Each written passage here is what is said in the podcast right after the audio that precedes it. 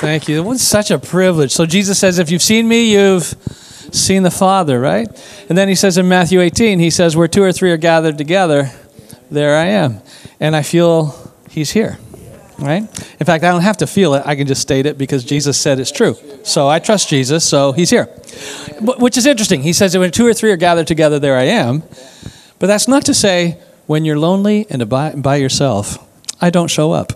That's not to say the opposite is true. It's not to say when you're by yourself you don't have Jesus, but there we have to wrestle with the fact that there is some experience of Jesus, some presence of Jesus, some seeing of Jesus that is amplified when more than one person gathers together in his name. And so he's with us when we're by ourselves, but he is with us when we are together. And then I think, because Jesus so cares about the unity of the body of Christ and prays about this in John 17, that when those two or three who are gathered together are two or three from different churches, whoa. So there's something that we get to do at events like this that we are not even able to do on our Sunday mornings. I mean, and, and so when we do this, we can go back to our Sunday morning experience and remember, I have brothers and sisters over there. I have brothers and sisters over there. We can pray for each other. We can cheer for each other because Jesus is at both our churches. But then when our churches come together and we're different, we come from different traditions, different styles, different tribes, but we're one family. So there's something about this coming together like this, I think, that gives Jesus glory in a way that is pretty special. And I, I sense his joy. So thank you. Thank you for organizing this and for showing up for this and giving us a chance. So yes, I'm Bruxy. Uh, I'm, so I'm pastor of a church called the Meeting House, which is, comes from a different tribe, an Anabaptist tribe. We're like Mennonites, minus the horse and buggy. We're urban dwelling Amish. We are we come from a, a interesting wing or tree or branch from the Christian family tree. That's just uh, you know, very different, and yet that's so beautiful when people who are very different, and our church services might feel different, might progress differently, but when Jesus unites together people who are different, it not only helps us see Jesus better, helps us experience Jesus better, and makes him happy, it also becomes a kind of uh, apologetic, a kind of evangelism, evidence to non Christians. Because it seems to me that any non Christian can get along with another non Christian as long as they agree about everything. And as long as they like the same music and the same style of things, they get along just fine. They're part of the same subculture, and different groups of people have different subcultures. But when Christians who belong to different subcultures, different ways of doing things, maybe we like different styles of music, maybe our church structures are a little bit different, then we come together, we're bearing evidence that there's a greater miracle happening. This is a sociological miracle. Yeah, right? And that the early church is very in line with what the early church was going through, where you had you had kosher Jews and you had Roman soldiers and and Greek slaves, and they were all showing up at the same church together, coming out of completely different backgrounds. And Jesus united them. Beyond that, they didn't know what they agreed on, and they had to figure it out together. And a lot of the first century was about kind of ironing out what they did believe, and there were disagreements about the roles of different of the Torah in their lives, and and and yet they were able to iron that out and even work through their disagreements together as family because Jesus was at the center of it all. So that's a testimony to the power of the cross. Right, but uh, a Hindu gets along with another Hindu, and a, a, a, Republican gets along with another Republican, and a Muslim gets along with another Muslim on a good day, and people who like country music get along with other country music people. And but when we are different and we don't have a lot in common, and yet we start behaving like family, boom, right? Then we say, what what is the adhesive that holds you together? Right? That's Jesus manifest through the power of the Holy Spirit, and that's beautiful. Uh, so I, am just really grateful that I get to experience this. This is so lovely. Uh, so what I would love to do is for the next few minutes, or actually for each session that I have, I think I'm with you this afternoon and then twice tomorrow, right? Um, is just talk about the gospel and different aspects of the gospel with us and how we can be the gospel and then also share the gospel. We want to first be the gospel, then we want to share it. And I want to first say, I don't know if we have the first slide. If, if at the end of my time with you, you have any questions that we haven't had a chance to iron out here, please get in touch. I've just put up everything I can for social media because uh, I'd love to turn this monologue into dialogue. And I'm pretty accessible online. And so as questions arise, if I do happen to uh, plant any seeds that raise questions, then just get in touch with me. Um, also, I want to encourage you here's a conference pro tip. It works for conferences, it works for church on Sunday morning, and everything else. Um, and that would be what this next slide talks about is that as you listen and learn, um, take away what you're learning here and see if you can find one other person to talk to about it. One other person that you can explain what you're learning. When you explain and you talk about what you're learning with one other person, what you are learning will go deeper down inside of you. It will only get passed on to someone else, but there is something about a part of our brain that we activate when we have to not only just passively accept and absorb, but when we have to form our own words around it and try and get our mind to wake up and find the right words to communicate it to someone else, that excites a part of our brain that just makes the information go deeper. And so scientists have validated this. They call it the protege effect. And the protege effect uh, aligns with what Seneca, who was a Roman philosopher around the time of Jesus, said. He said, When we teach, we learn. When we teach, we learn. And scientists are pointing out that this, this thing called the protege effect, they noticed is when a student tutors a fellow student in their class because the fellow student is struggling with their marks, both of their marks go up. The one getting tutored gets better, but the one doing the tutoring also gets better. That one of the greatest ways we grow in knowledge and in learning as a student is to be a teacher. And the process of communicating makes it dig deeper. So take notes, but then have a conversation with somebody else about what you're learning and notice how it goes deeper. That's why I think evangelism is a part of discipleship. Sharing the gospel and growing in the gospel are not two different things. The more we share, the more we talk, and the more people ask us questions, and the more they ask us questions that we don't know the answers to. And we say, right, that's a great question. I don't know. I'm going to go back and research that more. The more we're growing as a student of the gospel. And so that's fine. Some of us are afraid to talk to people about Jesus because we're afraid that they're going to ask us questions that we can't answer. What's the matter with that? Why is that a problem? There's all kinds of things in life that people ask us questions about and we don't know. And you know what we say when we don't know? We say, I don't know. And it's not a problem.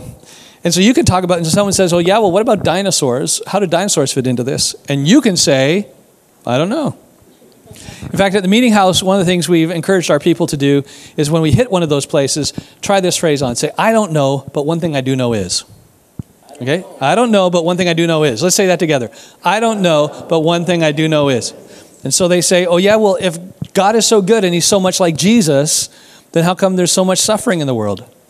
And you can say, I don't know. But one thing I do know is, and then encourage you to at least share something you do know. One thing I do know is, is that I might not know why they're suffering, but I do know that the God that I worship suffers alongside me. That's what the cross says. If I look at the cross and I say, that's God, then I say, God is a God who's willing to suffer with me. At least I know that much. So it's okay to say, I don't know, and then talk about something you do know. And as you do that, you will grow as a disciple of Jesus. Um, I'll, I'll, mention this now too. Uh, it, the content I'm going to be talking about comes from my book Reunion, which is a walk through the gospel. And in this book, we encourage everyone who reads it, in this, at least in the study guide, everyone to find a study buddy. And as they learn, to go talk to their study buddy about what they're learning and to make that part of their discipleship process. Um, but let me ask you a question How are you? Are you good? I, I admit, I, I'm so glad so many of you are good, and then some of you are just staring. because I realize in a public setting, many of us don't want to say terrible, but I showed up anyway. But that's okay. Some of you are terrible and you showed up anyway. God bless you. I'm glad you're here. Some of you are just kind of neutral, like I'm, I'm, I'm doing it. I'm not digging it, but I'm doing it. I'm here. And some of you are sorting out. I'm actually not really sure how I am, and some of you are fantastic, and that's that's great. But I want to encourage you in the love of God for this session as we talk about the gospel. Um, as you, I could, I could phrase the question this way: um, As you arrive here today, do you sense that your glass is half empty or half full? Do you sense your glass is half empty or half full? Uh, and I think it's okay, uh, however you perceive your own emotional experience. Um, but I want to encourage you to know that the, the contents of the glass, whether it's half empty or it's half full, or it's very full or it's very empty, the contents of the glass has nothing to do with how much God loves you. Okay? God's love for you is not the contents of the glass, God's love for you is the glass. God's love just is. It's just there. You can't do anything to diminish or encourage or encourage it or increase. It. It's just there. And and now your emotions may be like the contents of the grass, glass. They may go up, they may go down. Um, some it may be cloudy and you can't see straight. May be crystal clear. Maybe maybe toxic and maybe filled with poison, and you need to to get rid of the contents of the glass. But but God's love for you is just there. It's glass and it's bulletproof glass. You can't do anything about it. He just loves you. And so, for the next few minutes, I want to look at Scripture and see why this is a good starting point for the gospel. Aretha Franklin, who died recently, she had this great line. She said, When God loves you, what can be better than that? When God loves you, what could be better than that? I love that quote. And so, we want to just focus on God's love for a minute in how that gets portrayed in the gospel. When we read through the Bible, we find out that the gospel is not just the message that people are saved by, it's the message that saved people live by. Right? The gospel is not just the message people get saved by, it's the message saved people live by. So the gospel is always a message we can tell others, but we also need to tell it to ourselves. And we come back to it again and again and again. We do not measure our spiritual maturity by putting distance between myself and the gospel. You know, I already did the prayer thing and I became a Christian, so I've done the gospel thing. Now I'm moving on to other things. That's not spiritual maturity. We just deepen our understanding and our manifestation of the gospel in our own lives. That's spiritual maturity. We should never see the gospel in our rearview mirror. Okay, it's always with us, moving us forward. A couple of scriptures to remind us of this. Um, I don't know if you can read that, but let me read it to you. It's, it's um, reading time with Uncle Bruxy. Uh, Romans 1, the Apostle Paul says, I am obligated both to Greeks and non Greeks, both to the wise and to the foolish. That, that is why I'm so eager to preach the gospel to you. I love that. Don't, I'm not just here for smart people, I'm here for stupid people too. And that's why I want to talk to you. I don't know if they noticed that, but I, that seems a little bit cheeky monkey right off the bat at the beginning of his message. Anyway, so that is why I am so eager to preach the gospel also to you who are in Rome.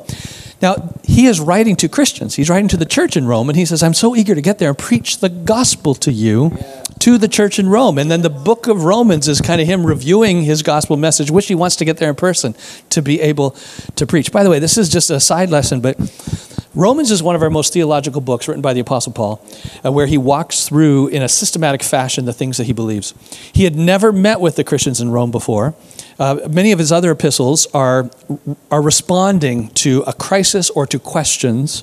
Ro- the book of Romans isn't like that. The book of Romans is kind of his calling card to say, I'm the Apostle Paul and here's what I believe. That's why it's a bit more systematic than his other books. And at the end of the book of Romans, the Apostle Paul actually tells them finally the reason that he is writing. He says, Because ultimately I believe God has called me to Spain. He says this in the last couple of chapters God has called me to Spain, and I long to go to Spain and preach the gospel. And on my way to Spain, I want to stop off in Rome, and I hope you will feel you know me and my message well enough at that point that I can take up a collection. That's right. And so that you can fund me to go to Spain. And that's why I'm writing to let you know my message, start to finish, in a systematic fashion, so you'll feel good about me when I arrive there. You can give me money. Romans is a fundraising letter. And yes, so that he can go to Spain and preach the gospel. Now, here's the amazing. Here's the amazing thing. That's what that's what Paul thought when he wrote the book of Romans. But Paul never made it to Spain. He was arrested before that trip and killed. So Paul never made it to Spain but he did write the book of Romans. God was able to use Paul's fervor for evangelism to write one of the most helpful books in the New Testament for understanding the gospel. Even though the Apostle Paul never even knew why he was writing the book, he actually thought he was writing the book as a fundraising letter so he could go to Spain. Our motivation for evangelism may never always accomplish the things we think we're going to accomplish, but even when you you think you're going to accomplish A, B, and C, God may say, no, it's X, Y, and Z. And you may not know this, but I'll use it no matter what. When you are motivated by the gospel to do what you do, God will use it and accomplish great things, and you may not even know those things till after you're dead. The Apostle Paul died never knowing. He, he, would, he would say, Oh, my fundraising letter, I guess it's useless. But for 2,000 years, we've been benefiting from the book of Romans you have no idea how God is using you, and especially when you are motivated to talk about Jesus with other people. So he says, I'm eager to preach the gospel to you who are Christians. And then in 1 Corinthians, he says, Now, brothers and sisters, I want to remind you of the gospel that I preached to you which you received and upon which you've taken your stand. Now, here we have a case where the Apostle Paul was already there at their church and did preach the gospel in person, feels, I got to still write and tell you the gospel all over again, even though you're secure in it and you've taken your stand on it, and we're still not moving on for this message. I'm going to remind you of this message. And then Peter himself says, I, So I will always remind you of these things, even though you know them and are firmly established in the truth that you now have. You know it, you live it, and I'm still going to remind you and he's talking about the gospel in this context. We one of the ministries we have as a church is the ministry reminding, the ministry reminding, and so I'm so eager to be a part of the ministry of reminding with you for the rest of this session. Um, at the meeting house, we talk about the gospel in a variety of ways, but one of the ways we help us remember some of the basics of the gospel is to uh, phrase it in one word, three words, and 30 words. The gospel in one word, three words, and 30 words. It's all the same message, it's just different ways of approaching it. Uh, the gospel in one word, there's a number of words that could uh, vie for the number one spot. What are some words you would think of when you think of the gospel in one word, summed up in one word? Good. Grace. Good. Love. What else? Shout some out. These are good. Jesus. Excellent. What else?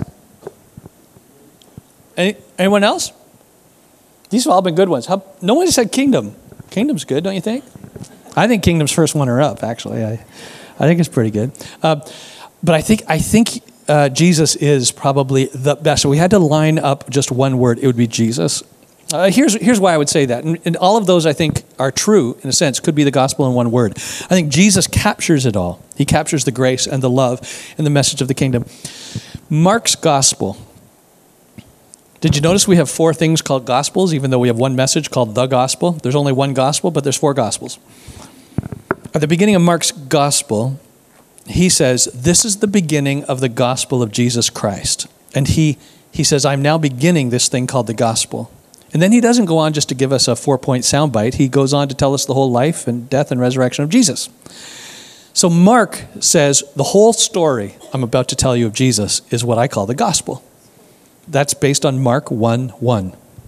And in fact, that verse is why the early church said we should call these four Greco Roman biographies Matthew, Mark, Luke, John, Luke could be the first part of a two part history. He said, This is why I'm gonna, we're going to call these four books about the life of Jesus four Gospels. It's because of Mark 1 1, because Mark calls his a gospel. So the whole life, the whole Christ event is really the gospel. That's why it's worth noting that if we're having a good conversation, we're having a God conversation until we're having a Jesus conversation, we're not having a gospel conversation. So if you're talking about God in general, that's wonderful. You should. It's true. If you're talking about love, wonderful. If you're talking about the Bible, beautiful. But until you get into the Jesus zone and you start talking about Jesus, you haven't yet started talking about the gospel. The gospel revolves around the person of Jesus. And so have those good conversations that lead you up to having a gospel conversation. So Jesus is uh, the gospel in one word. There's this other beautiful part that reaffirms this later on in Mark's gospel, where he tells the story of Jesus uh, having his feet anointed uh, by a woman in Bethany. You know, she she pours out this very expensive perfume. You know the story. His disciples start to protest because they think she's wasting the money that she could get if she sold the perfume, and and Jesus says, "Hey, she did what she could. Let her let her alone. She's doing what she can do." And then Jesus adds this line. He says, um, "For I tell you this: wherever the gospel is preached." This woman's story will be told. What? Really? Wherever the gospel is preached, this woman's story will be told. That means Jesus thought of the gospel as his whole life, including the story of the woman who anointed his feet in Bethany. Because he says, whenever you get through the gospel, you're going to come across this story. And, and if the gospel was just a snappy soundbite, God loves you, has a wonderful plan for your life, and that's all it was, and we never got to the whole life of Jesus, then Jesus wouldn't have been telling the truth. Right? In order to make Jesus not be a liar, we would have to present the gospel this way God loves you and has a wonderful plan for your life. He died on the cross for your sins so you can go to heaven when you die. Just place your faith in Him.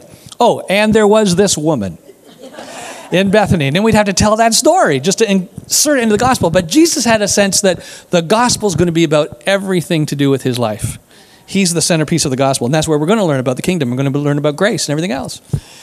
And so, at the centerpiece of the gospel, we say Jesus. Have Jesus conversations with people.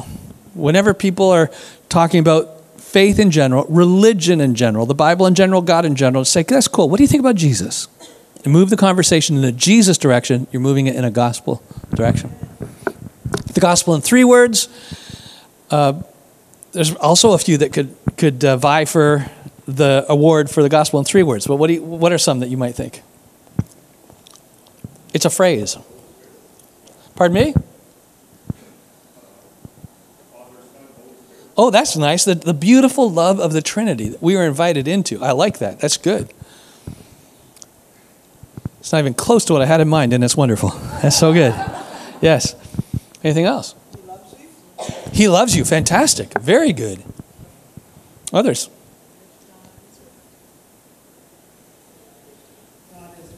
God is love. Oh, I think those are three of the most beautiful words ever penned in the English language. It's four words in the Greek, but in English, three words God is love. So beautiful. Yes. Anyone else? Um, something now new. Something now new. Oh, that's nice. An emphasis on the new covenant that's coming right now. I love it. Here's, here's, here's how I would sum up the, the, the gospel in three words Jesus is Lord. Jesus is Lord. The Apostle Paul says in Romans 10 9. You know the passage? If we declare with our mouth that Jesus is Lord and believe in our heart that God raised him from the dead, we are saved. If we declare with our mouth that Jesus is Lord, that's the first confessional statement of the church. That's the first theological creed of the church. Three words Jesus is Lord. You've just memorized an entire theological creedal confession of the early church. Way to go. Jesus is Lord. And he says, when we say this, I mean, mean it, we confess it, we go public with our faith, Jesus is Lord, believe in our heart God raised him from the dead, we're saved. Isn't that interesting? Uh, one of the things we tell people at the meeting house is when you submit to Jesus as Lord, you get him as Savior as part of the package. Uh, rather than just say, pray this prayer so you can be saved, and then later we'll talk about lordship issues, the Apostle Paul kind of reverses the order. He says, actually, submit to Jesus as Lord, and you will be saved. Right, so when we say Jesus is Lord, we're saying Jesus, not just Christ. Some people use the word Christ. It's a title, and it can be very cosmic, but we say Jesus, so we're speaking of the historical person.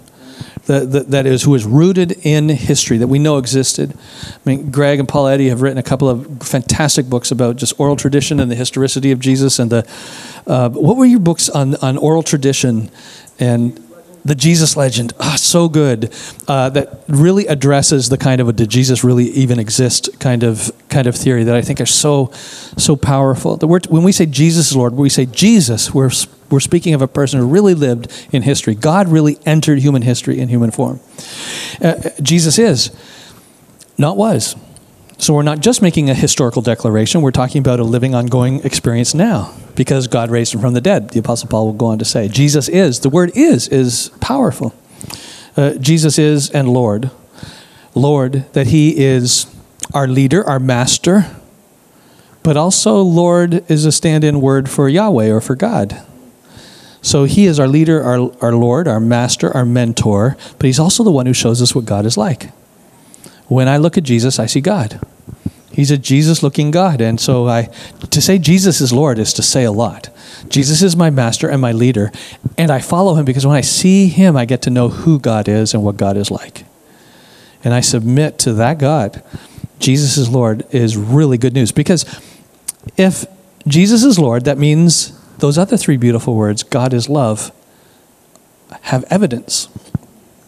God is love, three beautiful words, is an interesting concept that uh, you can't find evidence for until you look at Jesus.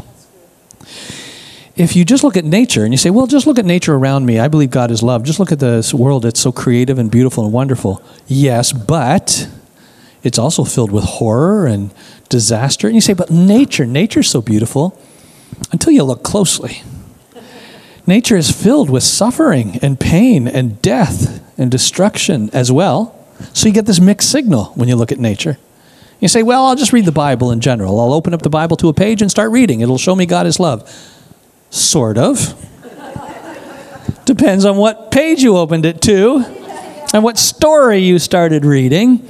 You see, the Bible also gives us mixed signals until you realize that Jesus is the center of the whole thing then Jesus is the one who gives us the stamped it, no erases.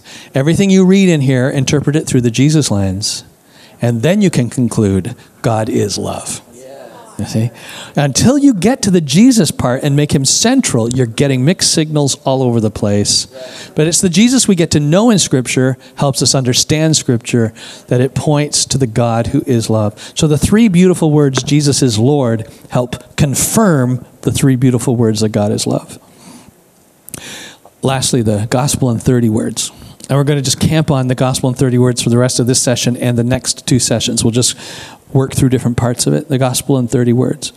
I would, I would parse it out this way uh, Jesus is God with us, come to show us God's love, save us from sin, set up God's kingdom, and shut down religion so we can share in God's life. I'm going to say it a couple of times. I know you can't necessarily read all of that. Jesus is God with us, come to show us God's love, save us from sin, set up God's kingdom, and shut down religion so we can share in God's life. Now, this. Uh, this gospel in 30 words. By the way, we already know how many among us are kind of stuck in the Freudian developmental anal stage because you've already counted the words just to see if they are 30 words. Well, yeah, yeah, there you are. We know what stage you're stuck in. God bless you. Welcome to that club.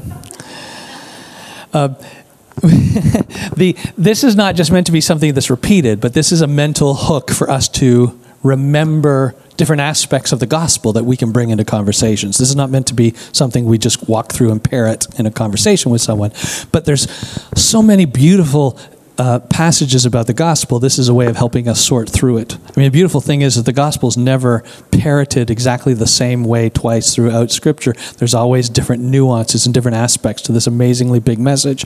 And, and, and we can start the conversation in different places. If we look at the next slide, there's different entrance points into the, into the gospel with people. Someone might say, I'm just so fed up with religion. You know, I believe there's a God, but I feel burned by religion. Look what it's doing to the planet. And you say, okay, I know where to start this conversation with someone. Let's talk about the nature of religion and how the gospel actually saves us not just from our sin but also from our religion and we'll we'll enter the conversation there. Some people might say I'm just feeling burdened down by my sin and we can say or by my failure. They may not call it sin. I just really messed up. And we know where to begin. We talk about the freedom that Jesus brings and forgiveness from our sin.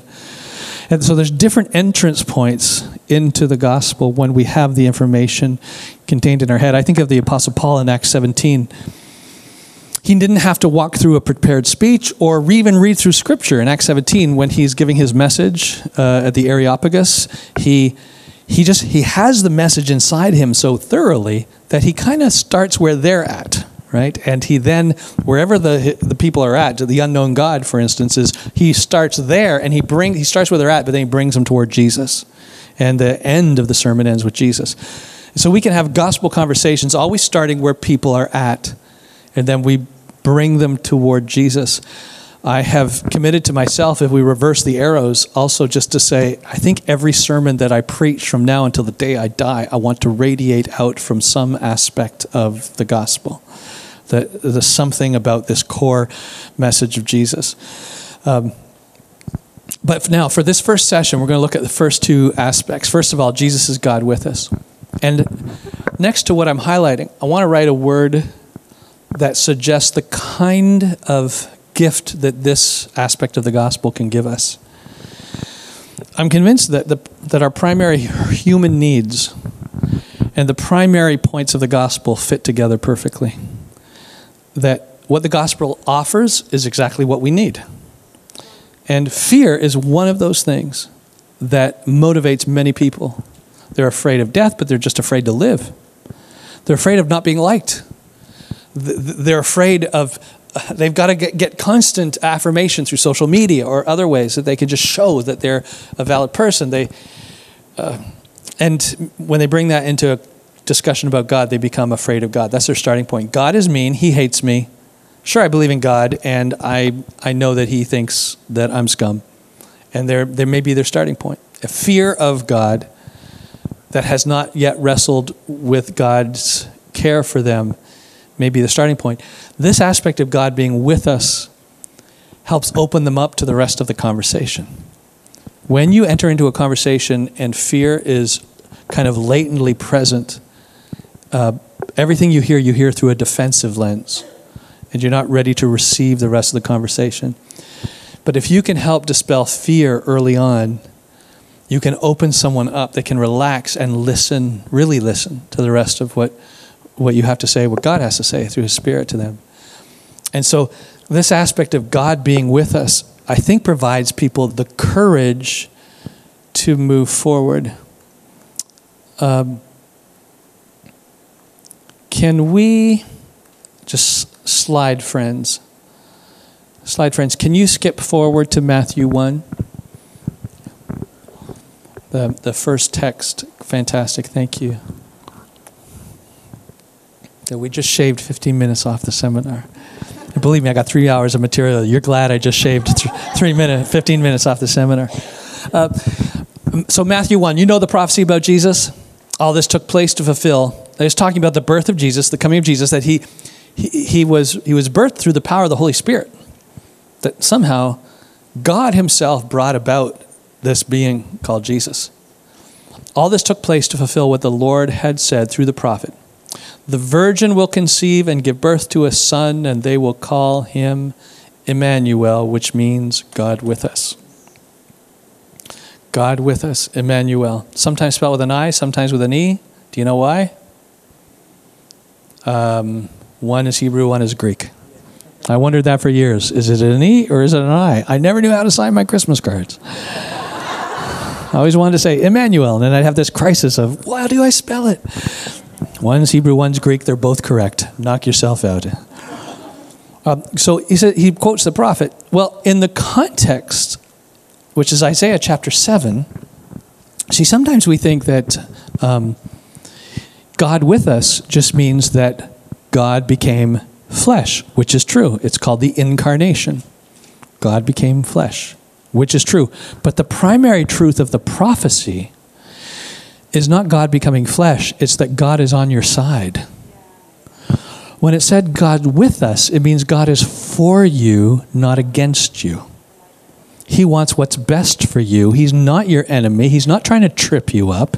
He's actually wanting to bless you. In the context of Isaiah 7, we read, Again, the Lord spoke to Ahaz Ask the Lord your God for a sign. He says, a sign, whether in the deepest depths or in the highest heights. Uh, here's the context Ahaz is about to go to war, and he is afraid that God is against him in war. And Ahaz is afraid that God is going to, as he has done, used enemies to punish him.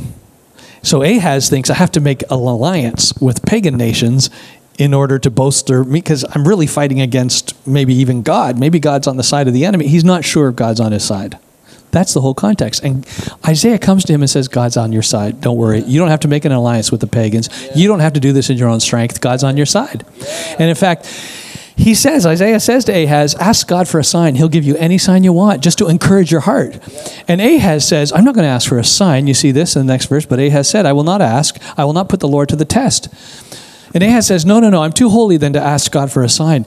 I'm not going to test God that way. He is so scared of God. The prophet of God comes and said, God wants to give you a sign. He wants to make it a stamped it, no erases. I love you and I'm on your side. Ask him for whatever sign you need. And Ahaz says, No, no I don't want to. I, I don't want to test God. I don't want to get in more trouble than I'm already in. And so, in that context, Isaiah says, Now, hear now, you house of David. It is not enough to try the patience. Is it not enough to try the patience of humans? Will you try the patience of my God also? By the way, this is not the God who's saying, I'm so fed up with you. This is the God who's saying, I can't believe you keep trying my patience. I'm trying to show you how much I love you. Right. And you're not, you're rejecting the sign I want to give you. And so, so then he just pushes through and takes the initiative. And Isaiah says, Therefore, the Lord himself will give you a sign, whether you like it or not. The Lord himself will give you a sign. The virgin will conceive, give birth to a son, and will call him Emmanuel, which means God with us. In this context, God with you means not just he's present with you, it means he's on your side. God for you, not against you. Take courage. That's why under the new covenant Hebrews 4:16 can say, "Let us approach God's throne of grace with confidence." Or some translations say with boldness. Let us approach God's throne of grace with boldness or confidence. That's, that's the new covenant approach to God, not, a, not the, uh, the old covenant where we're afraid. New covenant, perfect love, drives out fear. God is for us, not against us. That is a starting point for the gospel. So we can just encourage people to say, This God brings you this message, not to say, You dirty, rotten sinner, I can't stand you. You're, you're under judgment. But, you know, because I'm so good, I'm willing to save you, you scumbag. but actually to say, I care for you enough to pursue you. I love you. When we start the gospel, by the way, with the message of you're a sinner in need of a savior, it's it's half true, but we've we've started too late in the Bible because when we preach the gospel starting with you're a sinner in need of a savior, we're actually starting in Genesis chapter three, but there's two chapters before that. Our primary human identity is not I'm a sinner. Our primary human identity is I am an image bearer of God. I was made in the image and likeness of God. I have infinite worth and value to God. Christian or non Christian, by the way, after we sin, the Bible never says we lost the image of God. In fact, Genesis 9 and the book of James, both Old and New Testament, refer to non Christians still as being image bearers of God. Still valuable. That's why they're worth rescuing. Right. You know, you tell the story of being lost in, um, in Luke chapter 15. You know, there's three stories of lostness, right? There's what's the first one? There's the lost coin and then the lost sheep and then the lost son, right? And that's where we have the prodigal son. It's the third of three lost stories. Well, the thing that these three things have in common is not just that they're lost. Oh dear, you are lost and you need to be found. The first thing all three things have in common is that they're valuable to the one who has lost them. The coin, she was searching for the coin. The story's not, there was a piece of poop that was lost in the house, but this woman, because she was so wonderful, decided to search for the poop and call it precious. She searched for the coin because the coin was valuable. And the shepherds searched for the sheep because the sheep was valuable. And the father searched for the son and it's the only of the three stories where he didn't go and get it because now you have a human involved and there's choice now. There's choice. So the father searched as much as he could search. He looked and he looked, but he didn't force and bring him. He didn't go and get him by the scruff of the neck and bring him home. But when the son came home, there was reunion and there was rejoicing uh, because he's valuable. So we preach the gospel starting not in Genesis 3, but in Genesis 1. You are infinitely valuable to God, and He's with you, not against you. That's why the rest of this message means so much to us. Yeah. Amen. Amen. You know, I was raised Pentecostal. Mm, mm, mm, mm. Oh, yeah. We had a good service. We had good church. We wore tennis shoes to church just to get a good grip on the wall. It was a good kind of service. I got to tell you, I love in the amens. It's good. This feels like home. This feels like home. Anabaptists, you know, the meeting house for Anabaptists, we're a quiet bunch. We show our agreement by just nodding politely and smiling and not wanting to interrupt the speaker by making any noise whatsoever. But this is good. Amen. Amen. I can get the meeting house to say amen if I ask them to say amen. If I say amen, then they'll say it like that. That's good. All right, now, second thing I want to cover in this session. How are we doing for time? Doing all right? Okay. Uh, is coming back to the gospel in 30 words. We talked about Jesus is God with us, come to show us God's love. Let's just take a look at that now for the next few minutes. And then in subsequent sessions, we'll come back to this and we'll look at save us from sin, set up God's kingdom, shut down religion. But let's, let's just look at God's love. We've learned that God is for us, not against us. Now I want to push further into that, saying this God who's on your side, he really, really loves you. Like crazy. Isaiah 43, verse 1 says, Do not fear. This is Yahweh talking. Do not fear, for I have redeemed you. I have summoned you by name. You are mine. How romantic is that? That is just so, you are mine. And that's when we enter in times of worship, that's what worship is. It's the beautiful romance of our relationship with God. Think of God, of God who weaves musical expression into our relationship. How romantic is that? When we worship, when you sing a song, you, you, when you worship, you're, this is God saying, you know what I want you to do? I would love for you to just you know, tell me how you feel about me. I mean, I've written you a whole book to tell you how I feel about you. How about you just, you know, tell me how you feel about me? In fact, you know, put it to music. Sing me a song. And that's what we do. He has romanced us through Jesus. He has romanced us through the cross. He has romanced us through the words of Scripture. Now we get to participate in that romance and say, let's, let us, we're going to sing you a song. He's way right there. We're just going to tell you how beautiful we think you are, how wonderful and how grateful we are for this relationship. And worship becomes a beautiful place of romance in our relationship with God. We are the bride of Christ, you know.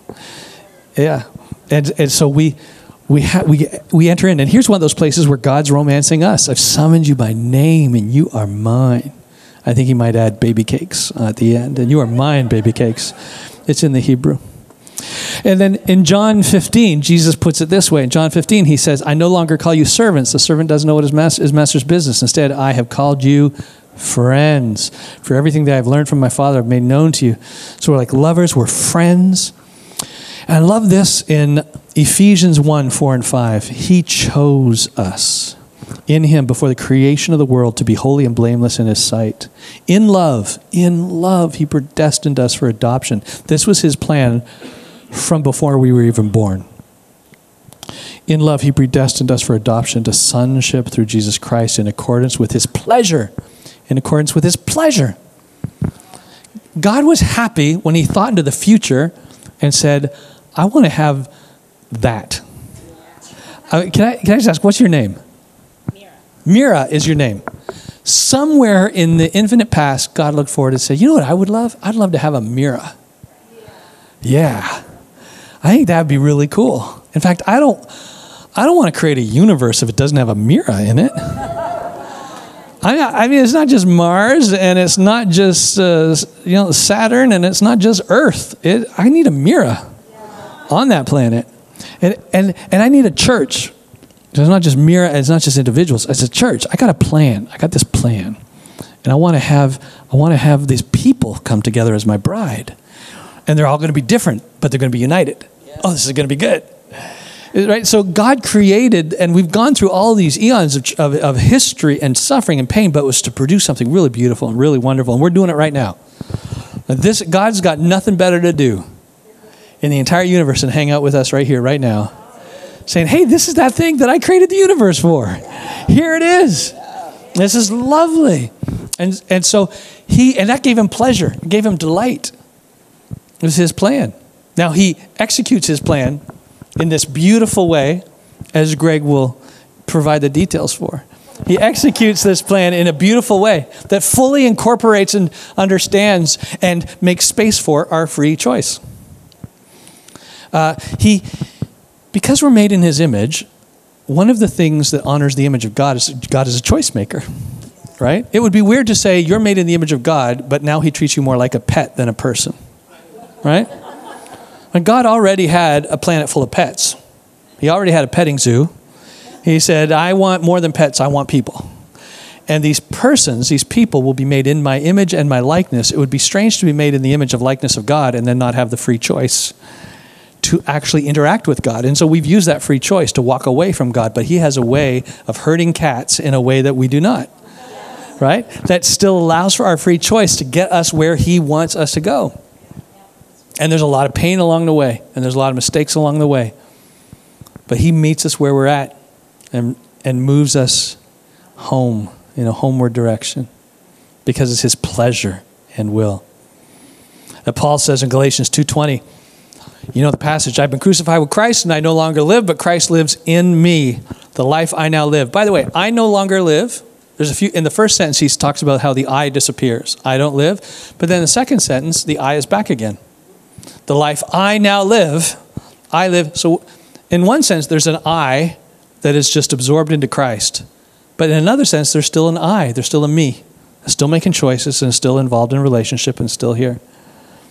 I've been crucified. I no longer live. Christ lives in me. If you just read the first sentence, it could sound like a kind of almost Buddhist being absorbed into the ocean like a droplet of water. You know, I just disappear in the great oneness of God. But the second sentence says, I'm still here. There's a part of me that's just absorbed in God and disappears into Him, or there's a part of me that's crucified and is dead and buried and gone, our sin and our flesh, but there's still an I that's purified and redeemed. I now live in the body. That life I live by faith in the Son of God who loved me. Makes it so personal and gave Himself for me. You know, the Bible, when talking about the essence of who God is, only uses three different words. There's many aspects that describe characteristics of God but there's only three times in the Bible where it says the essence of who God is God is spirit, God is light, and God is love. God is spirit, God is light, and God is love. All other things are, are characteristics of God, but this describes the actual guts of God. the, the DNA of the divine. God is spirit, God is light, and God is love. And sometimes some Christians will say, yes, God is love. As soon as you say, if you emphasize God is love, they want to agree, but then add the but, right? Have you had those conversations? You know, God is love. And they'll say, oh, I agree, He's love. But, and I want to say, there's no but. There's no but. You can't tell me from Scripture there's any but here. Scripture only affirms that God is spirit, God is light, God is, God is love. And some who know the Scripture will agree and say, okay, but He's light. And then under the banner light, they try and import I don't know, righteous holy judgment and wrath. Because he's light, and so that's a red hot fire that burns against your dark sin. Let's say, mm, no. No, light and spirit and love are all describing the same thing. He's not three different parts. Well, that's the love part, and then there's the light part, and then there's the spirit part. God is spirit, God is light, and God is love, and that's describing the same thing. So God is all spirit, and He is all light, and that spiritual light is all love. It's all love. God is all love. God is love. You know the symbol of the yin yang? Kind of balanced? Yeah, it's a cool symbol. It's just not a Christian symbol. Because God's not balanced. Not a bit of this and a bit of that. God is love. Yes, but He's also righteousness. Well, I know He's righteous, but He is love. Yes, but God is also justice. Well, I know He's a just God, but He is love. Yes, but God is filled with a wrathful fury that, well, I, I, I know that God has wrath, but He is love. Yes. You see?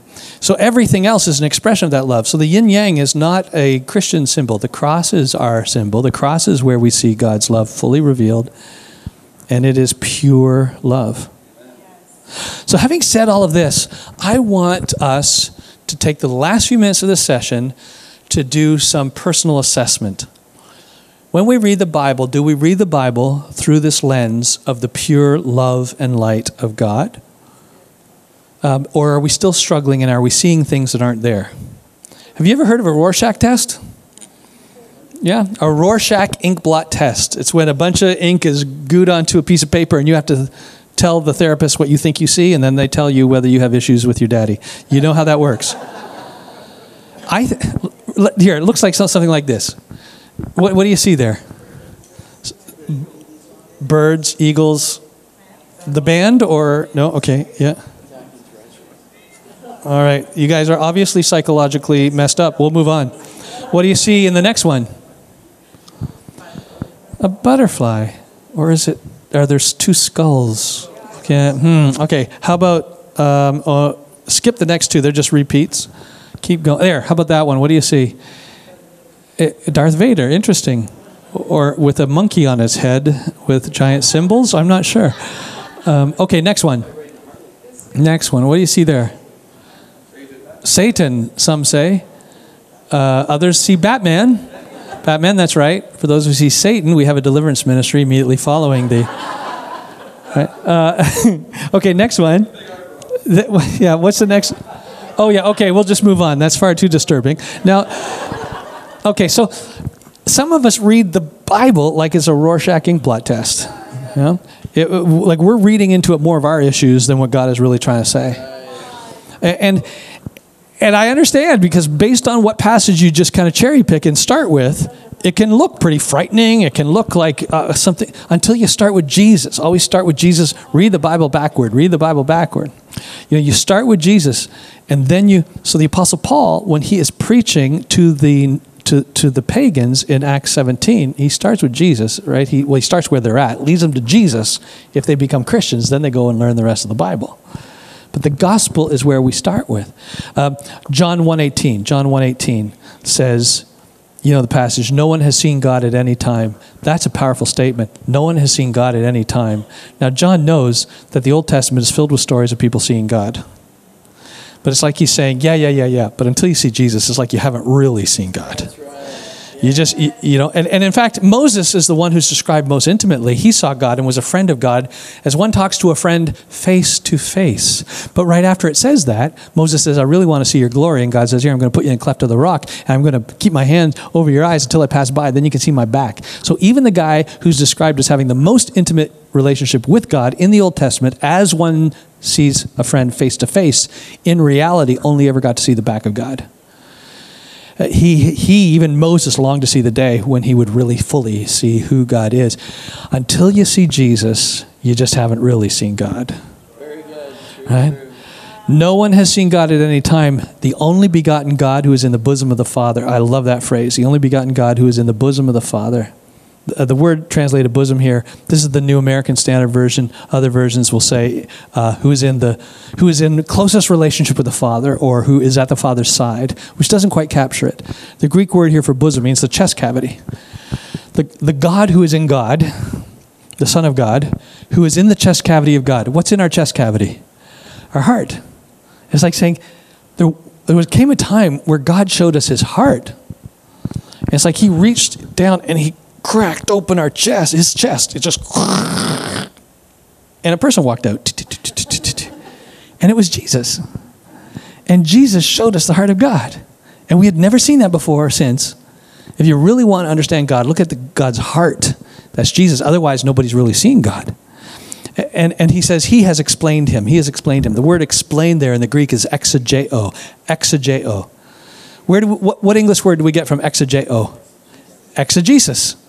What is or exegesis means to explain scripture. Right now, to use use you know use the word in a sentence class, we could say uh, Bruxy Cavey is exegeting John 1:18.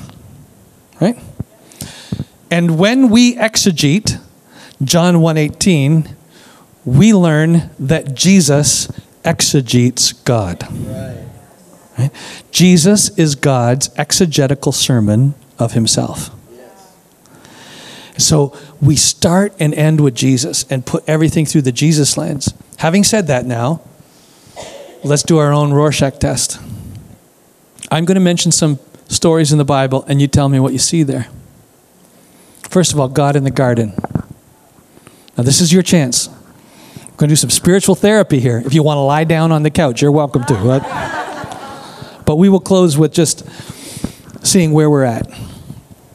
In the garden, God's walking along. Adam and Eve have sinned and they are hiding in the bushes. And God says, Adam, where are you? What tone of voice do you hear God using? Yeah.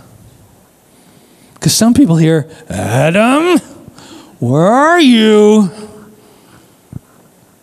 But I don't think Jesus, I don't think Jesus lets us get away with that if we really see God's heart in Christ. And then, and then Adam says, "Oh, you know, I'm here. We were naked, so we hid. And, you know, we'll put on these these fig leaves around us here, which are probably very uncomfortable. Yeah, prickly. And then God says, "What have you done?" He says that. What have you done? How do you hear that tone of voice? What have you done? Is it like, "What have you done?" Or "What have you done?" Jesus helps us hear God. You see in Scripture better. And you say, well, yeah, but you're making God so loving. Remember, he did curse them. He curses twice, and he never curses his humans. He never curses his image bearers. He curses the ground, and he curses the serpent. He never curses his image bearers. That's got to say something. It's got to say something. And then you say, okay, sure, maybe he didn't curse them, but he did banish them from the garden. Well, hold on. Hmm. Why did he banish them from the garden? First of all, the word for banish in the Hebrew is the word that's regularly used to send someone off on a journey with blessing. Every other place it's translated in the Old Testament sends them off with blessing. And here it gets translated banish. I'm not sure if that's the best translation. But he does send them out of the garden. Why? Well, to punish them because they were rebe- No, the, the text only gives one, one answer. He says, if we let them stay here, they're going to eat from the tree of life. If they eat from the tree of life, see, they'll be forever frozen in their fallen state. That won't be good for them.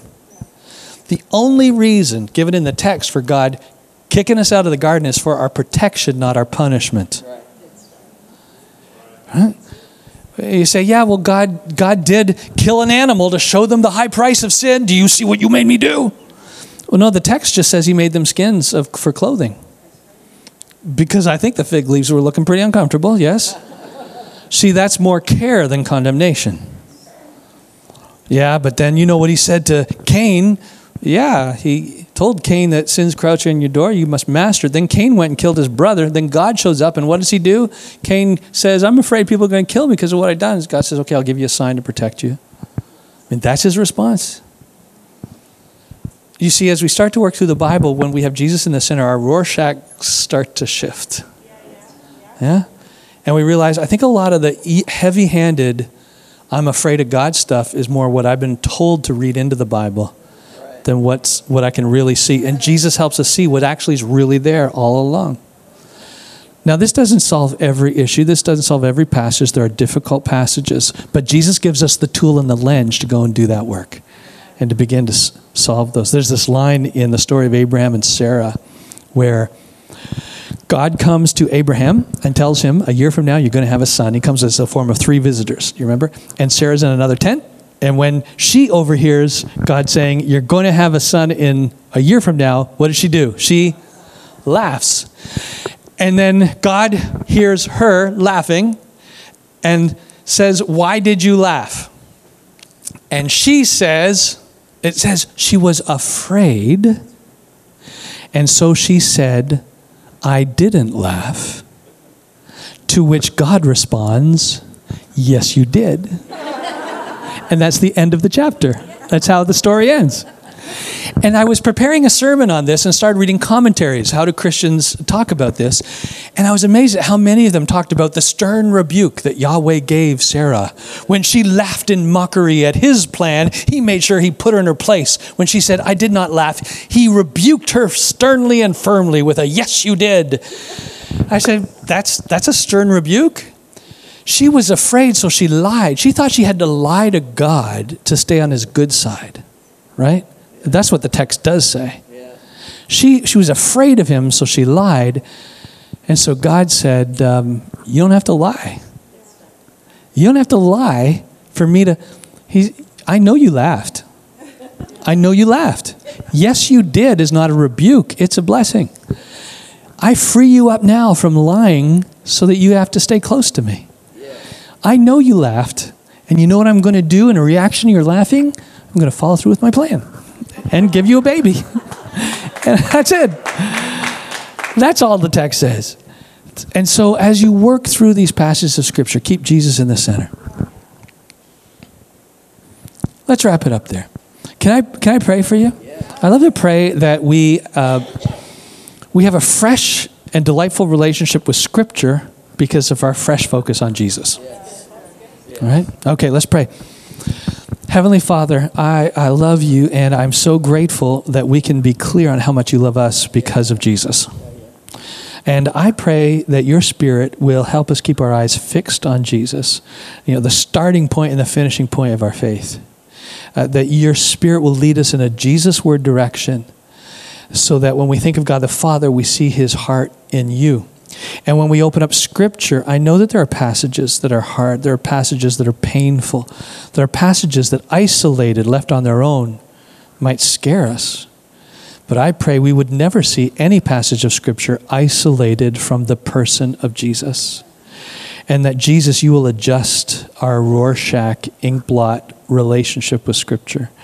You will clarify and help us see the heart of God in all things that we might see that you are love, and that out of that genuine delight, we'll want to read Scripture more with a, with a fresh and exciting uh, perspective.